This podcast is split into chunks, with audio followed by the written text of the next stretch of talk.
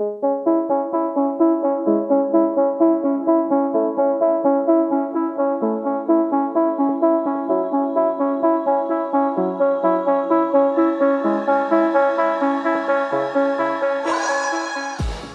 welcome to the Blackout Podcast where I get to talk to amazing people who do amazing things. And this one took too long, Tanya. I'm sorry. it took too long, but uh, I, I, I'm super excited to have my friend. I remember, like, you know, I'm just Tanya McHarg. I'm just going to introduce you before I start rambling on. Thanks for coming to the podcast Thank you today. for having me. I remember, like, I was, you know, behind the camera watching you talk uh, to Fanta Nash. I was like, oh, I need to talk to this woman. Like, I just need to. It's what? I need to. So, um, I, I mean, because one of the things I found out was like you moved here, even though you're originally from here, but you worked in Calgary, I believe. I was out in Alberta for 25 years. Yeah. Yeah. So, uh, let's jump to Alberta. Uh, what were you doing in Alberta, and why did you decide to move back? Well, so born and raised in St. John, New Brunswick, just a province over. And uh, my dad's family was from here. So my paternal grandmother, Catherine Peters, was from An- uh, Annapolis Royal. So that's the African Nova Scotian connection for me. Um, but after I finished high school in St. John, I'm like, there's nothing here for me. Where am I going to go and be able to make some money and just live my life? And uh, so, you know, before I went to Alberta, though, I should say, I went to Fredericton, New Brunswick, and did my first degree in sociology. And once I finished that, then I moved to Alberta, sold everything I owned, packed my little car, and away I went. Wow. And uh, yeah, uh, Did you have something waiting for you in Alberta, or you just no. I mean, tho- that's what you do when you're a kid, though. You know, Right. you, you don't make any plans. You're just like, I'm going to go and tackle the world. And that's what I did, mm. you know? So, and fast forward 25 years, I stayed out there 25 years, you know, another degree, a couple marriages, a couple kids, like that sort of stuff. So, yeah, I went out there just to, you know, I was, I was raised in poverty. You know, I, I life was really hard for me growing up and I wanted better for myself. And I'm like, everyone was moving to Alberta. So that's where I went. You know? Yeah, I went to what Alberta it? Oh, the oil, I guess. oil and gas i guess for some folks i'm i'm not into that Right. I, i'm a social scientist i like to study people you know why we do the things we do What, what was that something that was always fascinating to you? yes i have always been someone that people confide in uh, I, I, uh, maybe um, just a lover of people, a healer. I mean, I'm not going to go so far to say I'm a healer at all, but at a very young age, people would come to me for healing, for, you know, for my ear, for love and attention and just compassion. I just, I don't know where that comes from. I'm sure my mm. family of origin. I was always kind of the the mediator and the voice of reason amongst my siblings. And mm. even though I wasn't the oldest, not by any means, I was the youngest for a long time until my baby sister came. But I just, it's just who I am. How, uh, you know, we'll get back to that, but how, Mm-hmm. how long were you the baby before you had the baby sister? Eight years. Oh, wow. Eight years. Are you guys close? Yes. Now we, we weren't. Oh, When she was first born, I was not having it. I'm like, oh, this baby needs to go away. I was used to being the center of my mom's world, right? right. Yeah. Um, yeah. So when she was born, I was like, oh. I- so we weren't close for the longest time. And truth be told, it wasn't until I moved away to Alberta, so I was an adult, um, that I started to reach back out to siblings that I left behind her, here, her in particular. So now I'm 47 now. Uh, her and I, like she's she's everything. Yeah, yeah, Wow. yeah. Wow. Okay, so yeah, I mean, people always reach out to you, and you're the one that is like the this cool ice water that calms the nerves and all these things. And but like, who was doing that for you? Oh, what a good question. I mean, truth be told, I have been in therapy since I was 19. So, uh, second year of university at St. Thomas University, uh, th- things weren't going well for me here. Family of origin things, you know, life was hard. And I had some traumas and demons that I had to work through. Mm. Because for me, I'm like, you don't want to go to school, do a sociology, social work degree, whatever, which is what I did, and then perpetuate your trauma and harm onto others, the people that you're supposed to be supporting. Right. That was important to me. So I'm like, I know I need to see a therapist and work through my own stuff mm-hmm. so that I'm not projecting that onto others. So, you know, like got into therapy really young and just, yeah, I'm like, I know I want to help people work through, yes, childhood trauma, but also racial trauma was always a passion of mine from really early on. Having a black father and a white mother, I didn't know what it was when I was young, but I knew I didn't like how my father was treated. It bothered me. You what are what are some of the things that you noticed? Listen, real talk. Uh, I had a conversation with him yesterday. He's 80. Um, Edward McCarty. He's in St. John, New Brunswick. Um, I had a conversation with him yesterday about one of my earliest memories of him being taken away uh, violently in handcuffs by the police. I was five. Wow. One of my very first core childhood memories Wow. is that one. Um, and just, you know, the stories that he's told me over the years of like, you know, of not being able to get a mortgage and, oh, you know, when he called to see about an apartment for rent, yep, it's available, it's available. That he gets there, the he sees the look on the person's face, a white person, and sorry, it's rented. You know, Right, not 'cause being, yeah. When they see the last name, they can't tell. No. Until they see the person. Like, oh, Yeah. fuck. So just all the stories of anti-black racism that he has shared with me, um, you know, it just it, from a really early age, especially once I got into high school, too. Like when I that's when I got into high school, I was like, this is what I want to focus on. Studying the history of anti-black racism in Canada because it's not talked about, it's not taught in school. We go through kind of an indoctrination in school where they don't talk about any of that. You know, uh, they tell you the light and fluffy stuff. you know, but but I knew there was more.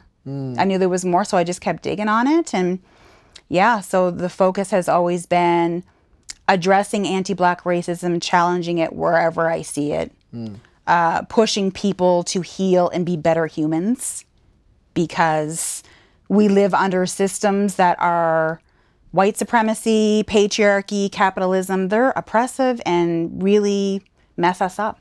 Mm. And so many of us have we don't have a clue. It's like you're a fish in water. You don't even realize you're in the water. It's it's like those systems. And So many people mm. have the blinders on, and we're just going through the grind every day, and we have no idea that we are sick, mm. spiritually, mentally, emotionally. We're not well. So So, were these some of the things you knew or you found out through therapy? Ah, oh. what did I find out? Wow. Um, that would be that would take us way too long. I'll try to Right, keep it real right. brief. What did I find out? You know, I had to work out some of um, work through some things around abandonment for sure because that five year old little girl watching my father um, be taken away in handcuffs was devastating. That was devastating. Um, and then not hearing from him again until I was 12. You know? So my father and I were having a conversation yesterday. It was a teary conversation around uh, why? Why did it? Why did you go away and not come back and get me? You know, and really trying to figure out in therapy. I wonder what kind of woman. Not that I don't like the woman I've become. I'm really proud of the work that I have done on myself. It has been hard work, uh, vulnerable work to work through your shame and your trauma and all of that stuff. And it's ongoing. I'm not done. I'm not healed. I don't think we ever get there. You know, really, I, I'm I'm in the process of just you know working through it all. But um, yeah, so trying to work through like the abandonment issues, um, and and knowing that you know what him leaving like that and divorcing him and my- my mom and him divorcing and him not coming back for me, it wasn't because I wasn't good enough. But when I was a five year old little girl, I internalized that and told myself, I must not be a good girl because my dad left. And he's never come back for me. So we're he's 80 and we're still talking about that and you know and he's still apologizing and trying to show me something different and you know and we're not taking any time for granted because life is not guaranteed. Hmm. I'm still here today, so is he. So we're talking about it and trying to hmm. heal that that trauma and that relationship and just do better. Hmm. And it's an ongoing process. It's eh? an ongoing process of just of forgiving him because my father didn't have the love and safety and compassion and tenderness and parents that he needed. It's one of those things where um you know as you grow you'll be like oh okay makes sense why that person was like that Yeah. you know Yes. but then is there not that other part that's like but i've done this work on myself you know no, no. I still really, for me, I spend a lot of time. What I've really figured out is because when I was younger, I was I would blame my parents, my mom and my dad. I blamed them for all of the things that I didn't have. Mm. Living living in government housing, using food banks all the time, not having parents to be able to pay for. I mean, I paid for three university degrees myself wow you know and and i've been working a full-time job since i was 15 years old i moved out in high school on my own for safety like i needed to be safe and secure so i have accomplished so much without the support of my parents early on they're very supportive now you know um yeah i was angry for a long time but i had to forgive them and then i i had to also learn to forgive myself for pushing myself so hard, for being so unloving towards myself, for not showing myself compassion and kindness. You know, I pushed myself really hard. But that's what the systems like condition us to do. To overwork, they exploit us, they, you know, so so that's that's the work that I continue to do and I am trying to also support others who are interested in doing the same work. okay so let's jump back to you know alberta you're like you're still caught up in the machine i need to Yep. you know be able to buy a house and drive Yeah. a car and stuff did that happen for you in Yeah, alberta yes, it did. yeah, it did. I um, I started my my social work career out there at the Calgary Drop-In and Rehabilitation Center. So it's the largest or second largest, um, short of one in Toronto, homeless shelter in Canada. oh wow So every night we would house about fifteen hundred people, and so I was doing addiction and mental health work there. that's Yeah. a lot Yeah, that's how I that's how I started my social work career. So I did about five years there, and then I moved over to the government of Alberta Children's Services. that's that's even That's worse. That's worse. I did that. I worked as a caseworker. I worked as an investigator, and then I moved into uh, leadership roles. Did you have kids by that time? Yes. Was it difficult? very difficult Yeah. very difficult um, you know i i had my first child with my first husband terrence is 23 now he's still in calgary um, he was three at the time when i was just finishing my social work degree he was mm. three. And i was working and going to school full time and just yeah doing what i had to do. Mm. I was very driven to ensure that i could give my children more than what my parents were able to give me. Mm. You know so i was i was very driven. So i did my five years there. I i started with the government of alberta. All was good until i don't know maybe 10 or 12 years in. What happened? Uh, um, i was trying to address anti-black racism inside of that huge system. Because the overrepresentation of indigenous and black children in care is ridiculous. Mm-hmm. And I was tired and disgusted of sitting at tables, consulting different files that were coming to our attention with lots of other white folk who were very excited and happy to give supports and services to this white family and their children. But when I presented uh, a case where the family was indigenous or black and I'm advocating, they don't want to give the services. They, oh, no, it needs to be an apprehension. They need to come into foster care. What would be the difference between what they do versus this apprehension thing? well I, I found that that they were much much more likely to give supports and services so financial support in-home Oh, support parenting support counseling to the Oh. white children and families as opposed to the indigenous and black families Versus we'll take care of those people rather than give them the support. Would they is that is it kind of saying I don't know if they would say this, but isn't that kind of saying that these people are not able to take care of themselves? all of that Oh, okay. I mean, the stereotypes were were you know the things.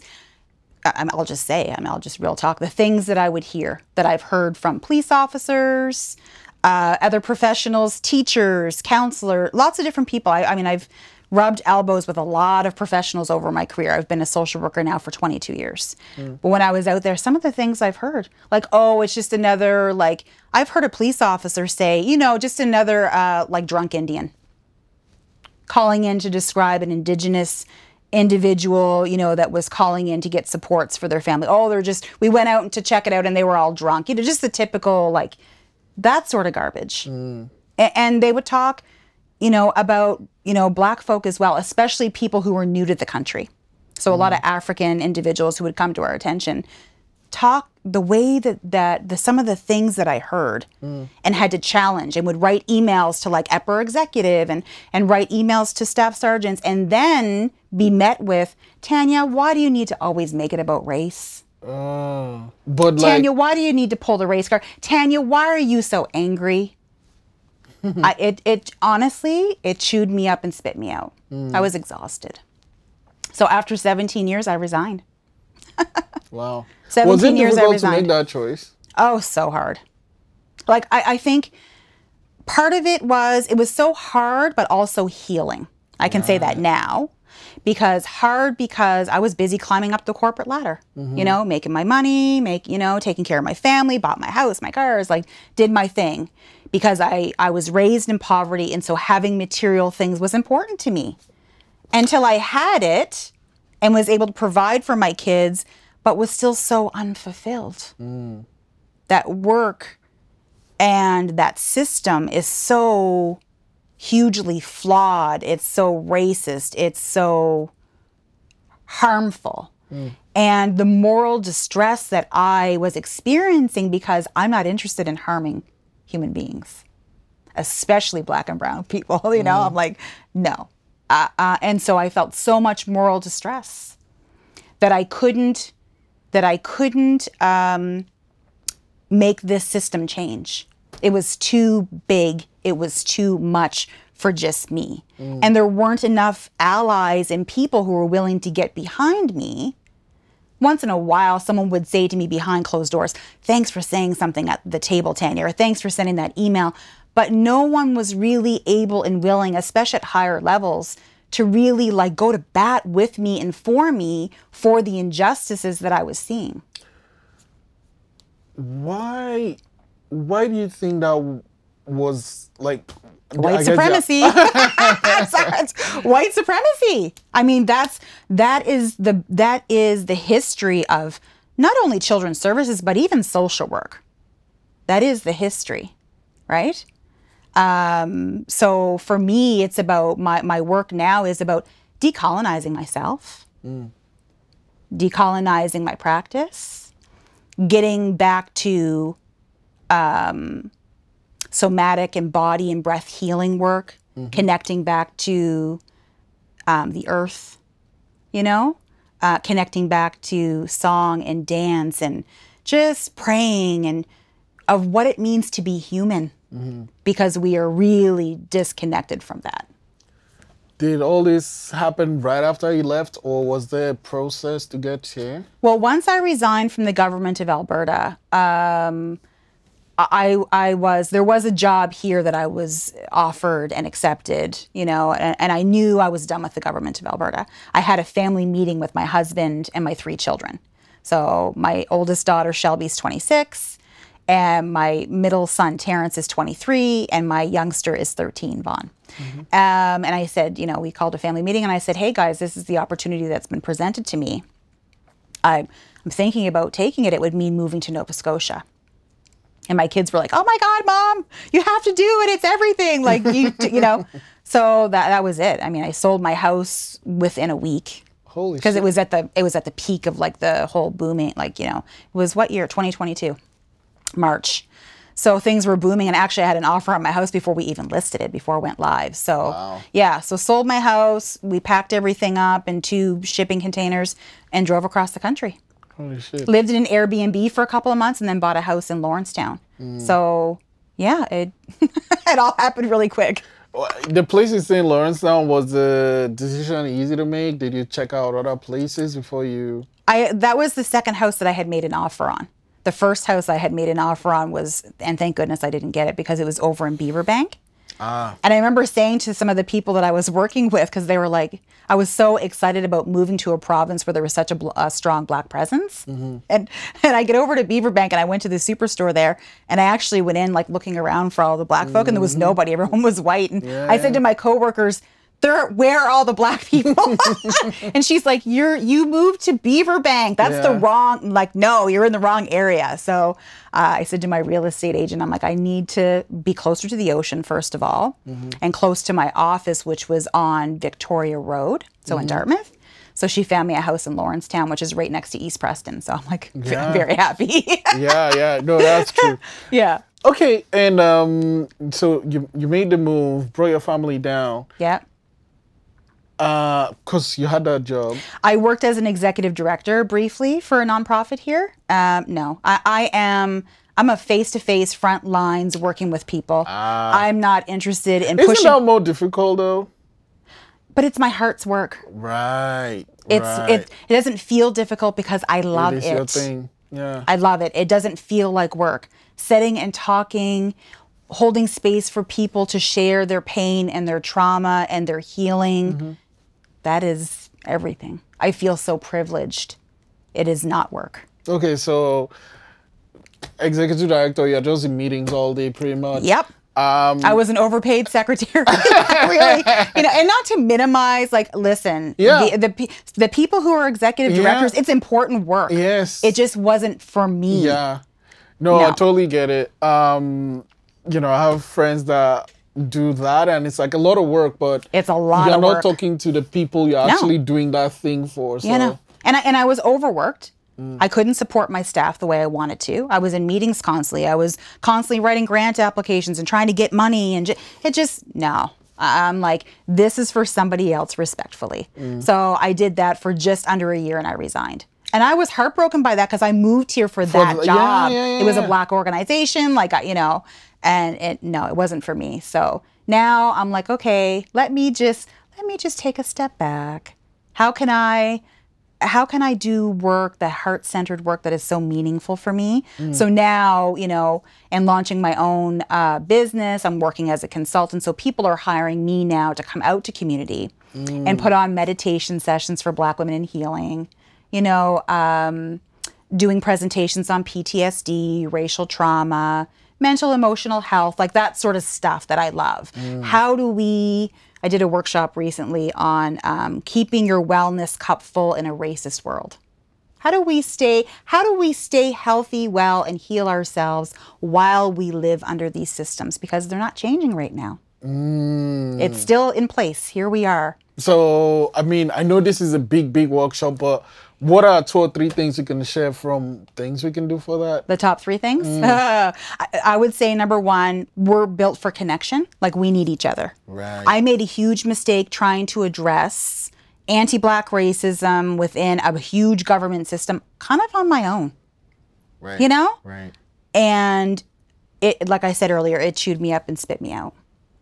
And I was in a leadership role, you know? Um, and I, yes, I was able to advocate and support each individual family, mm-hmm. but then I always worried when I wasn't on shift and was other supervisors, like, and I'd come in the next day, then there'd be a mm-hmm. whole, there, there would be all kinds of apprehensions and mostly of black and brown people mm. and children. Like, I, I just, it just caused me too much moral distress. So we lean on people who are like minded, who love the same things that you do, who mm-hmm. are passionate about, you know, I'm passionate about, you know, healing and all of that stuff. So I really surround myself with people mm. who are interested in the same thing. I'm not interested in toxicity or just any of that stuff. If if mm. you're in the midst, you're someone who's still angry and you want to gossip and do all that stuff, respectfully go over there and do that. I'm not, I'm not I am interested in keeping my vibrational frequency at a certain place mm. and and I invest in myself every day through meditation and journaling and exercise and yoga and walking in nature to keep myself, you know, feeling mentally my best. So we're wired for connection. Find your tribe for sure. Um, I'm all about meditation. You know, getting it, getting out of our minds and into our bodies. You have to. I just said this to my son. He's he has his first little girlfriend and came to me today for some advice uh, about communication. And communication when the feelings are difficult. He's 13. Right. And I said to him, you know, it sounds like your girlfriend has some things that maybe she needs to work on. She might not be ready. She's only 13. But I'm like, just remember, no emotions that you have are wrong. Some are some feel good, some don't feel good, but they're all human. And if you're trying to work and heal on something, you have to feel it to heal it. Mm, mm. We need to get out of our heads and into our bodies. So I spend a lot of time laying on the grass, breathing, listening to the birds, going to the ocean, walking, hmm. crying at the you know when, whenever I go to the ocean, usually I end up crying. Why? Just it feels so liberating and healing to breathe that air and to just connect with connect with the planet and to just have such gratitude for the life that I have because it's a gift that I've been given, you know, and I, I don't take it for granted. Wow, wow, wow, wow. So it's a good thing you leave where you leave then. I don't need to drive very far Right, to get to the ocean. just- Yeah. yeah okay, It's beautiful. so um, I mean, and now what? What's your business called? My business is called Healing on Purpose Therapeutic Services. So basically, it has to be a conscious effort to want to heal. It Oh. just doesn't happen. No, it's for me. It's like I remember someone saying to me recently. So I should, should just say before I go on. So right now I'm offering uh, holistic life coaching services. Um, I'm also available for hire for like you know workshops and different talks, keynote speaking workshops, things like that. My favorite, obviously, is to lead a group meditation, especially uh, for a series that ABSW puts on, Black Women in Healing. I I love that. Black Women Healing. So to get together, we got together a couple months ago at the Bald Center, 30 black women, all laying down together, breathing, being present, and supporting each other to just heal. What it is was A- it was beautiful. What is ABSW? The Association of Black Social Workers. Oh, right. So it's a nonprofit here. Okay. Yeah, yeah. So uh, that's my favorite thing to, to do. If I could just have a full time job where I just, Just lead black folks through, yes, through meditation. And I've been advocating for we need the same for black men and we need the same for people who may, don't identify as men or women. Mm. You know, like I want to be truly inclusive and make space for people um, who are human beings. and, wa- and are interested in healing. Yeah. Um. So I guess what is a typical session like? So uh, typically, you know, just um, encouraging people to position their bodies in a way that feels good and liberating for them. I don't want you to be uncomfortable at all.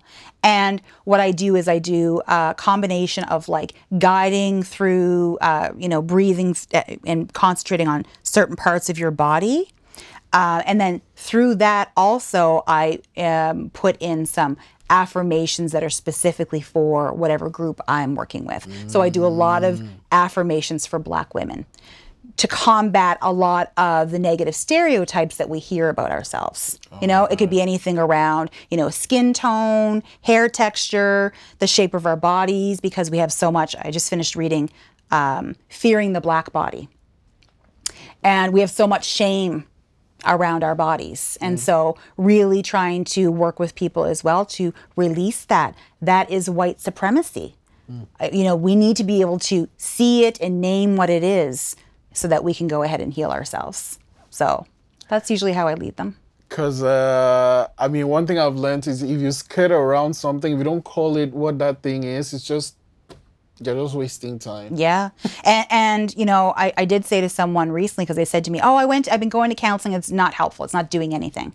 And I'm like, Well, if you're expecting the therapist to fix you or to have the answers or to give you the answers or tell you what to do, number one, that's not really what therapy is or it should be. For me, it's about holding space for people to be vulnerable, to work through their shame, and it's about asking questions and mm. guiding them through the process so that they come up with their own answers. Because mm. each of us knows instinctively mm-hmm. what is right for us. But we're disconnected from our bodies. We don't listen to the gut feelings that we have because we're in here Yeah. so much. Yeah. So for me, that's what good therapy is holding space for people to be human and not judging, you know?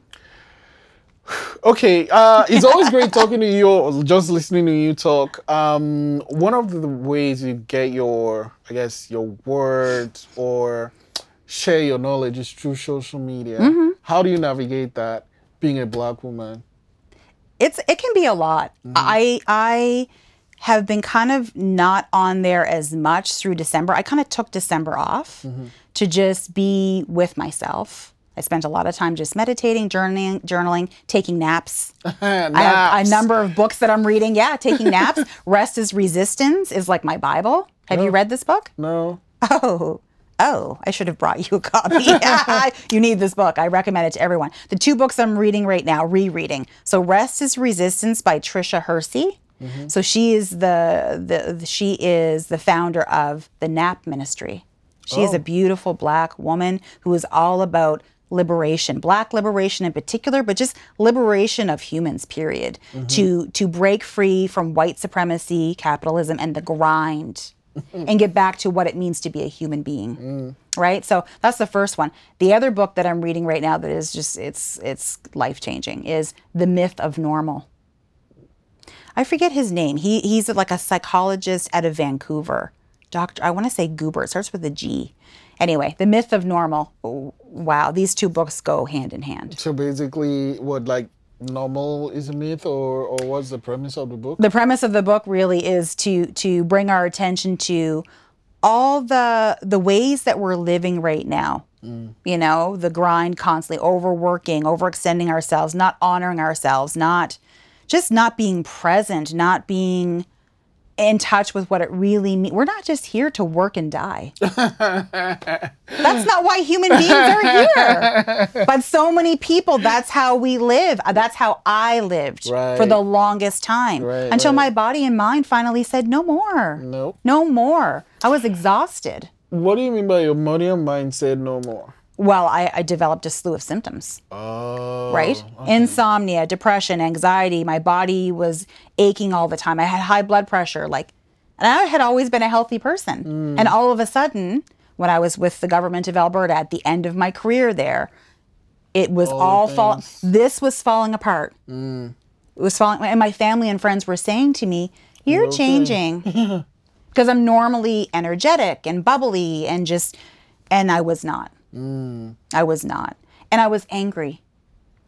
I was angry at the system and I was angry at myself that I, at first, that I couldn't pull myself out of it. I was burnt out. And, and as, like I found out, you know, I, I know now, I was burnt out. I was dealing with vicarious trauma and PTSD from the work that I had been doing for so many years. I, I didn't know that. Wow. I didn't know that. Wow, Uh, and I went to my doctor, and she's like, "You need to find another job. This is this is enough. It's enough. Mm. You've heard you, a person can only ingest so many traumatic stories from children. Mm. There's a limit, mm-hmm. you know. And when you're working in children's services in the capacity that I was, there should be like a five year limit, maybe. I, I don't think it's a position that you really should be in for 17 years Wow. and I, I didn't know my limits. I had always pushed myself hard and had accomplished so much. So it's like I was very another one. resilient. I, ju- I thought this was just something else that I'm going to do. I, and the thing about being like you is that one more rep, right? One more rep. Yeah. I've just I, I Yeah. I've done this, and then you and then when you look back at all these things you've accomplished, it's like just one, Yeah. you know, just one moment. Totally. Because I've never given up on anything. Yeah. Ever. So for me to quit my position after 17 years and my and to have my family and friends kind of in my ears like, are you crazy? You're going to quit your job. Mm. You'll never make that kind of money again. Right, what about right, your right. pension? What about this? And I'm like, what about my mental health? Mm. What about my emotional health? Is really my answer. No job or position is worth your health. Mm. None. And really, if you are empty, if your cup is empty, your emotional cup is empty, you have nothing to give. you have nothing to give. I always say, what is in my cup is mine. What runneth over the cup is for everybody else. Right. Fill your cup first. It's not selfish. It's You selfful. ju- You know what? If you ever read a book, that should be the title. yeah. Yeah, fill your cup first. And, and I think one thing, you know, people usually see it as being selfish, but I'm like, it's not. It's selfful. It's not because even in the, you know, when you're playing the like, you need to put your own oxygen mask. Thank you. Because like, if Yeah. you want to be, you can't, you can't, you can't give what you don't have. Thank you. I'm like, I'm like, It's the truth. Yeah. It's, it's it's the truth. And I said those words to my father yesterday when we were talking. I'm like, you know, Dad, I recognize that you didn't have parents that nurtured and loved you, Mm. and so you didn't have it to give me as a little girl. And I understand, and I I forgive you, and I forgive myself, and you know, I what I figured out is I'm giving those things to myself. Mm. What everybody else around me may give, my husband, my children, my friends, my family, that's kind mm-hmm. of an extra. Mm. But I show myself love, compassion, kindness, you know, all of those things 1st mm-hmm. That's uh, that's up to me. Mm. I am responsible for me. wow. Yeah. Okay, we need to do a part two, man. Because like, two? yeah, yeah, this is this is.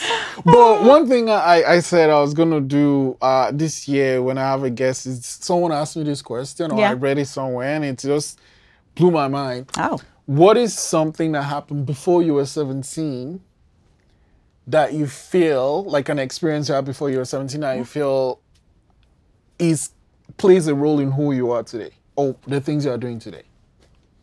Oh, that's a really great question. I know.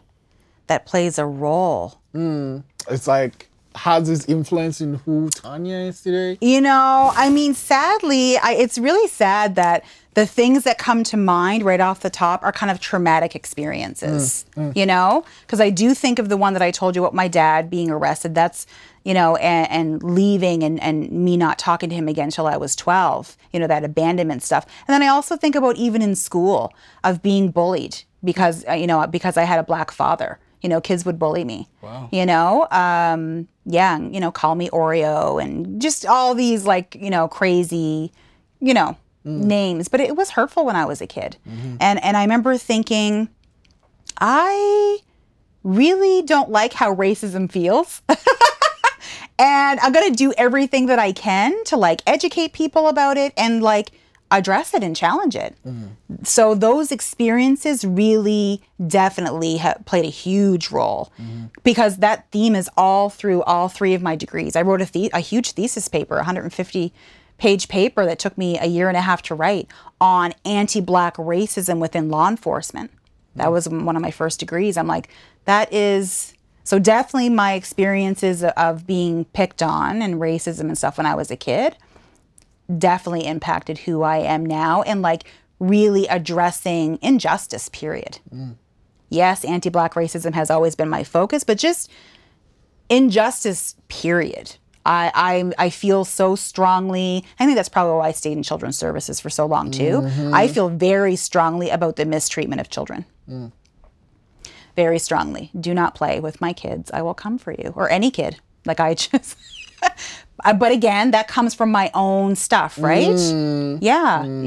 Um, so yeah. Um, so I'm not telling you, I guess, one in particular experience. Although in grade one, there was a, a little girl who she wanted the swing I was on, and I said no, I no. And I was a I was a quiet girl um, when I was young, and she took her she she had like little you know those little scissors in grade one like they're just little scissors. She took her little scissors out. She had scissors on her on the playground. I was only in grade one. And she cut one of my braids. Whoa. and i obviously was upset and i pushed her to the ground. And the teacher came over and took me into the school and i got strapped. Yeah, cause i got strapped that's insane. yeah. So those things, and there were many things that happened throughout my life, but I'm like, I didn't know what it was then and why I got strapped and not the little white girl. Obviously, as I got older, I'm like, okay, I know what that is. Yeah. Those things really shaped my, um, you know, shaped me, and that I I won't put up with any sort of like injustice or discrimination. I'm if that stuff happens in front of me, I'm gonna say Doing something. something. I'm gonna say something. oh man, Tanya, that's intense. Okay, so I was like, okay, so we'll talk about something heavy, but I'll I'll lighten it up by doing Oh. something I learned. Okay. Okay, so there are numbers from one to sixty. Yeah. You get to pick one number in your mind. One number in my mind. Okay. And um, I need you to write the number here. What is this? Magic. And then show it to the camera. Okay. But don't show it to me. Don't show it to you. So the numbers are between what? One and six zero. One and sixty. One and 60. Yeah. Oh, okay. All right. Uh, keep that on my mind and, and let them know what it is. Okay. Okay. Okay. Here's my number. They got it. Okay, cool. Uh, so going through these cards, I want you to tell me is your number in this one? It can be more than one card though. So Yeah. No. No, it's not there. Okay. Nope. This one, no. That was Nope. quick. What? No, it's not there. Yeah. No. Oh, yes, it's there. It's and yes, it's there. It's here and here, and not in any of these ones. Mm-hmm. No, I don't see it in any of those. No. Okay.